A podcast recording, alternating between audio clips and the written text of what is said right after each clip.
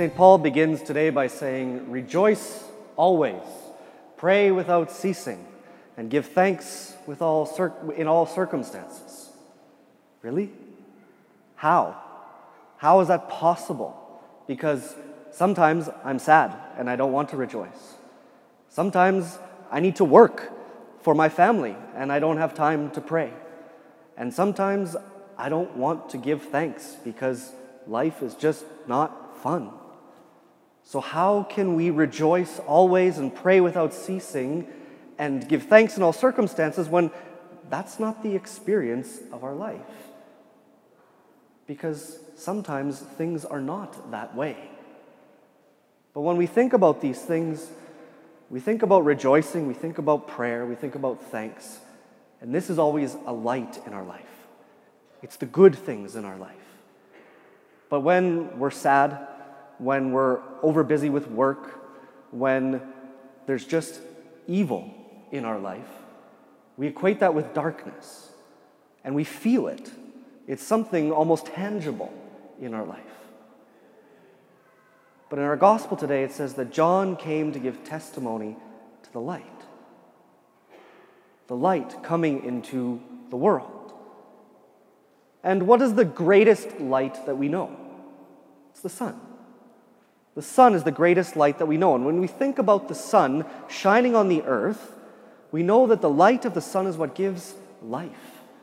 Without the sun, we wouldn't have life. And we feel that especially in Canada during winter months when we have less of it. That we all feel a little bit down because we're longing for that light in our life.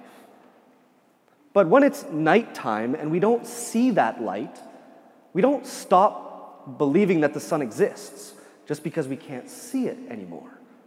We know that the sun is still there.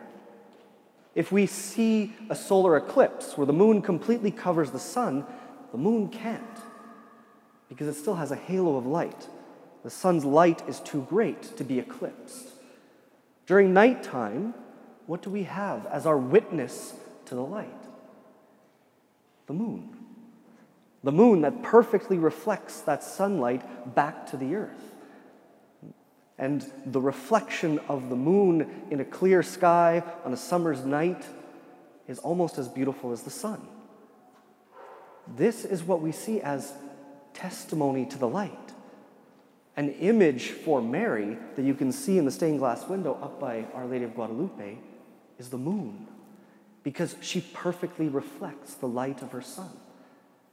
John the Baptist is this moon testifying to the light, reflecting that light of God.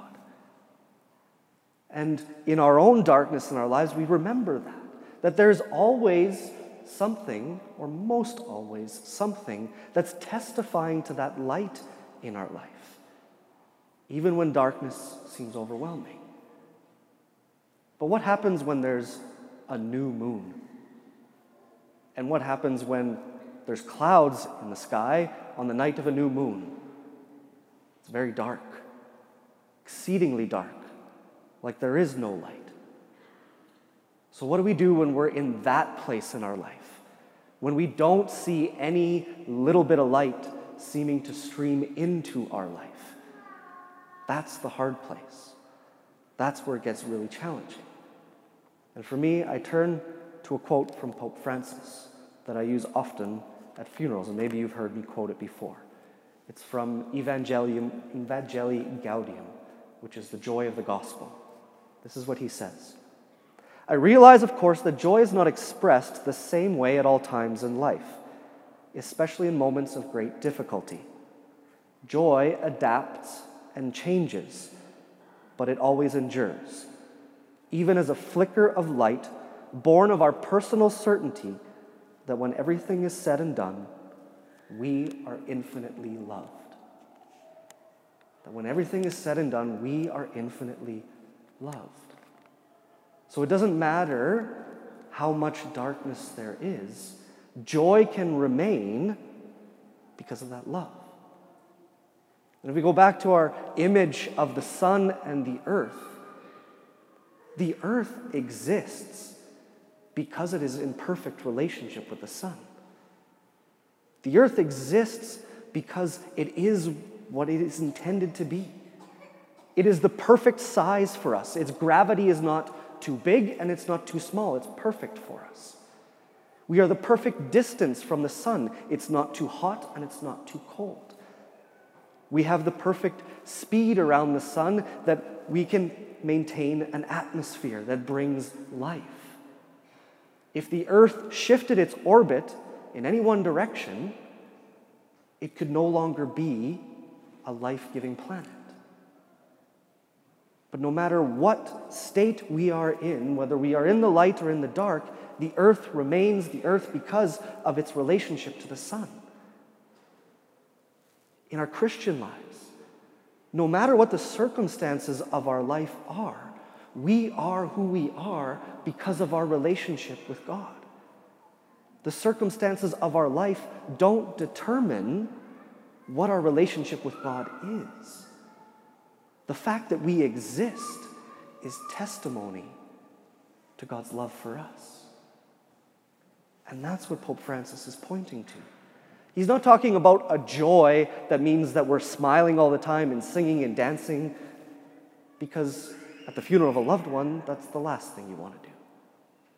But it's a joy that remains, a joy of the personal certainty that when everything is said and done, we are loved because we are us.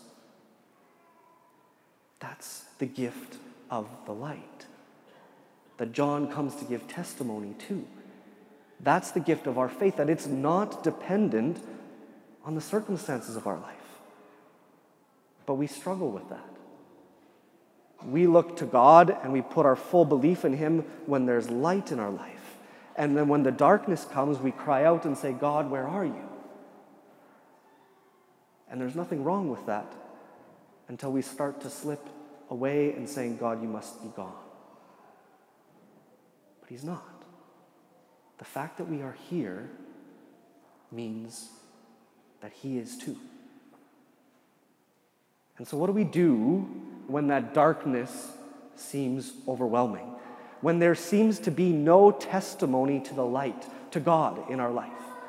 We pray and we pray, and God doesn't seem to be answering. What do we do? We do, like we heard in our psalm today, that was not a psalm. The psalm that we had today is the Magnificat, the hymn of Mary when she meets her cousin Elizabeth. And what does Mary pray in that hymn? She prays the memory of the people of God. She remembers everything that God has done. He has remembered his servant. He has remembered the promise he made to Abraham. She remembers. Our memory is important. Because when darkness comes in a power outage, you don't scramble to try to bring back all the light because that would be futile. To try to put, out, put on enough light to equal the light that you had before the outage would be crazy. What do you do? You light a candle or a flashlight. And this is enough to get you until the light comes back on. When you have difficulty in life. We don't necessarily have to find a solution right away. We can remember the times where we got through difficulty and overcame it. And that gives us the strength to stay in the difficult situation long enough to wait for grace. Or if you think about losing a loved one in your life, how do we move forward when we've lost somebody that we love so dearly? We tell stories about their life. We remember them. We bring them back present to us through these memories. And it's the same in our life with God. You're here right now because there was at least one moment in your life where you experienced God in some way. Maybe that was the only moment, but you had a moment. In those dark moments, remember Remember the light in your life. Because sometimes we are in the darkness. Sometimes we don't see that light. But the fact that we exist is testimony to God's love for us. So when St. Paul says, rejoice always, pray without ceasing, give thanks in all circumstances, it seems daunting. But to rejoice always, first remember your own story. Remember the time where you knew God to be real. And don't underestimate the light that is brought to you by people in your life. I think we undervalue that sometimes. The way that God is revealed to us through others. I can tell you that you do it for me often. When St. Paul says to pray without ceasing, be like when there's a power outage. Don't try to turn on all the lights at once, light a candle. Start with a simple prayer of faith in the midst of the darkness. And in giving thanks through all circumstances, come back to your faith and the promise of God, remembering that God brings all things to the good. That's Advent for us. We're waiting in darkness, and we light a simple light, waiting in hope for the light that comes.